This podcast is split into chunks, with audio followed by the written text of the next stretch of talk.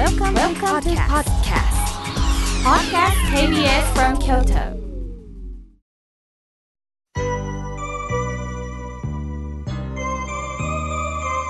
さあここからはたくさんのメッセージをいただきましたので順に紹介させていただきます。まずラジオネームマロン大好きさん。おはがきをいただきました。妙慶さんおはようございます。毎週楽しく配置をさせていただいております。妙慶さんのお言葉がとっても癒されます。優しい気持ちになります。前に言われていた言葉をいろいろともう一度聞きたいんですが、もう一度ラジオで言ってもらえませんかとのことです。そうですね。あのこれだけ毎週毎週、あのもう約なんですが376回放送させていただいてるんですよね。するとなかなかそれを繰り返すとなると、まあ、あの、私も伝えたいことたくさんあるので、えっ、ー、と、マロン大好きさん、えー、KBS 京都のホームページを開くことできますか？えー、ポッドキャストでね、繰り返し聞けるので、ぜひ聞いてみてください。ありがとうございます。さあ、続いての方です。えー、てるこさん、ありがとうございます。誕生日を迎えます。タイムマシーンがあれば、それを使って30年ほど前の時代に行き、そんなに頑張らなくても大丈夫、なんとかなるよと言ってやりたい。あの頃はカリカリしてたと思う。はあ、てるこさん深いですね。先ほどはね、玉手箱の話をさせていただきましたが、30年ほど前の自分に言ってあげたい。するとこれリスナーさんも共有できますよね。たとえ30年とは言わずに今からでもできることなんですよね。頑張らなくても大丈夫。もうなんとかなる。てるこ先輩から言っていただいたようです。ありがとうございます。本当ですよね。力を入れすぎなくてもいいってことなんですよね。本当に貴重なメッセージをありがとうございます。続いての方です。おはがきをいただきました。パンサ・オンサさん、ありがとうございます。小豆バーが大好きなんです。硬いものを食べて、えー、楽しく過ごしております。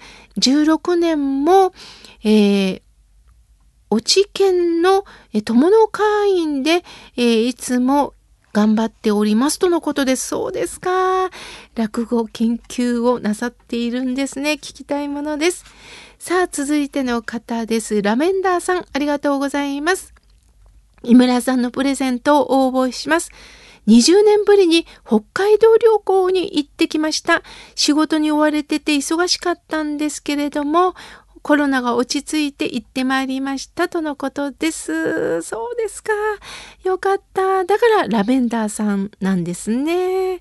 どうでしたか？本当にゆったりできたんではないでしょうか？ありがとうございます。さあ、続いての方です。えー、ラジオネームラズベリーさん、ありがとうございます。とっても素敵な絵はがきをいただきました。えー、外に出かけるとき、ゴミを小さな心がけで家に持ち帰っております。私の生活はこのラジオがそばにいてくれることの幸せです。スタッフの皆さん、そして妙慶さん、ありがたいです。とのことです。そうですか。ゴミを持ち帰っておられるんですね。ほんとそうですね。あの、私も前、あの、南丹市にね、あの、公園に行かせてもらったんです。その時にスタッフの方がね、お茶を入れてくれて、お菓子を出してくださったんですね。そして私は、あの、実はね、お昼ご飯を食べてなかったんです。で、もちろんお菓子もいただいたんですが、あの、バッグの中にね、一つだけね、おむすびを入れてたんですね。そしてそれもちょっと控え室で食べさせてもらったんですね。で、そのおむすびを包んでた、あのまあ、竹の皮なんですけど、それを置いて帰ろうと思ったんですが、このために、あのゴミになりますよね。あ、カンカン、スタッフの方にお手間かけてはかんと思ってやはり、ふと一瞬置こうと思ったんですよね。でも持ち帰りました。やはり改めてラズベリーさんの、えー、メッセージを見ながら、あ、本当そうだなと確信いたしました。ありがとうございます。さあ、続いての方です。えー、めぐりあいさん、いつもありがとうございます。みょうけいさん、スタッフの皆さん、心温まる番組をありがとうございます。妙慶さん、しんどい時おもろいやんかって言ってるんですね。いや、それいいなと思いましたとのことです。絵手紙を始めたんですね。素敵です。ありがとうございます。さあ、続いての方です。おはがきをいただきました。さよこさん、いつもありがとうございます。毎日どなたも修行ですね、とのことです。本当ですよね。ヘルパーさんに井村さんの洋館を頼まれたんですね。いいですね。よかった。さあ、続いての方です。おにぎり娘さん、ありがとうございます。まあ、元気が出る。え、ひまわり、ひまわり。そして切手までもひまわり。あるんですね。こんな愉快な切手があるんだな。私も買いに行ってみます。ありがとうございます。プレゼントも兼ねて、妙慶さん、阿弥陀様の慈悲の深さに改めて気づかせていただける放送、本当にありがとうございます。3年前の5月に亡くなったお母さんの納骨をしました。いざとなると寂しくなりましたが、こうして妙慶さんがいつも言ってくださる、まあ、お墓だけにそこに母がいるんではない阿弥陀様のそばにいるというお言葉を聞いてほっとしておりますとのことです。そうなんですよね。もちろんお墓お骨というのはねその方が生きてたという証明でもあるしなんか会話もできますよね。しかし阿弥陀様のお浄土に必ずご先祖様はおられますので阿弥陀さんに向かって合唱いたしましょうありがとうございますさあ続いての方ですコマドリさんありがとうございます皆さんのえリスナーさんのメッセージに心が熱くなりますとのことです。そうですよね。私ももうこのメッセージを読むのが本当に楽しみです。誰ならこそわざわざ言葉にしてくださることか。もちろんメッセージを送らない方の方が多いと思うんですが皆さんがこのねマイクの先でうなずいてくださってると思えば本当に心があったかくなります。本当にありがとうございます。さあ続いての方です。大きな文字でおはがきをありがとうございます。えー、ハンドバッグのお仕事をなさってるんですね。しんすけさん、ありがとうございます。毎週番組を聞かせてもらっています。コロナ、まあ、がね、まだまだあります。気配もあります。気をつけなければいけませんねとのことです。本当ですよね。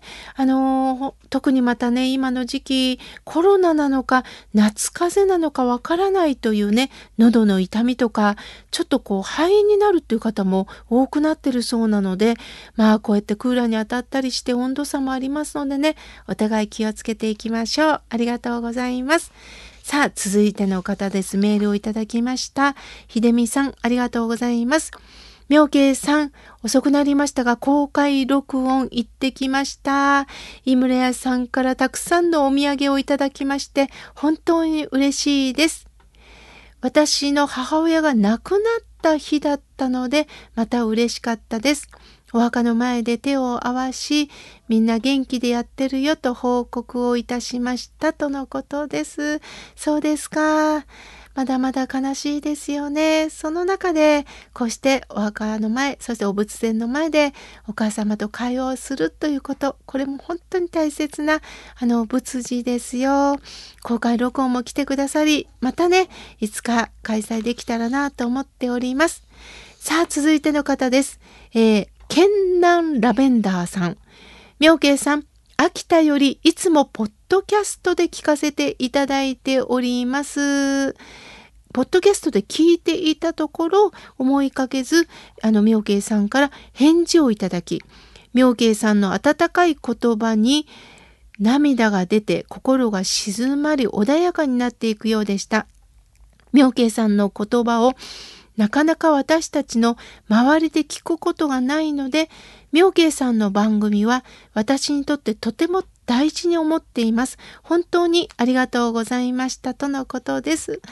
この度、あの、集中豪雨が秋田でもかなり、あの、ひどく雨が降ったと思うんですが、ラベンダーさんどうだったでしょうかね。本当に、あの、逃げようのない、あの、集中豪雨が突然続きますからね、お互いに気をつけましょうね。メールをありがとうございます。さあ、続いての方です。あつこさん。妙慶さん、苦しいです。死ぬのが分かっていて闘病生活を送っています。家族も介護で疲れています。自分でも明るくと思うけどできません。妙慶さん、何かいい方法はないでしょうか？とのことです。どれだけ辛いでしょう？それはあなたしかわからないと思います。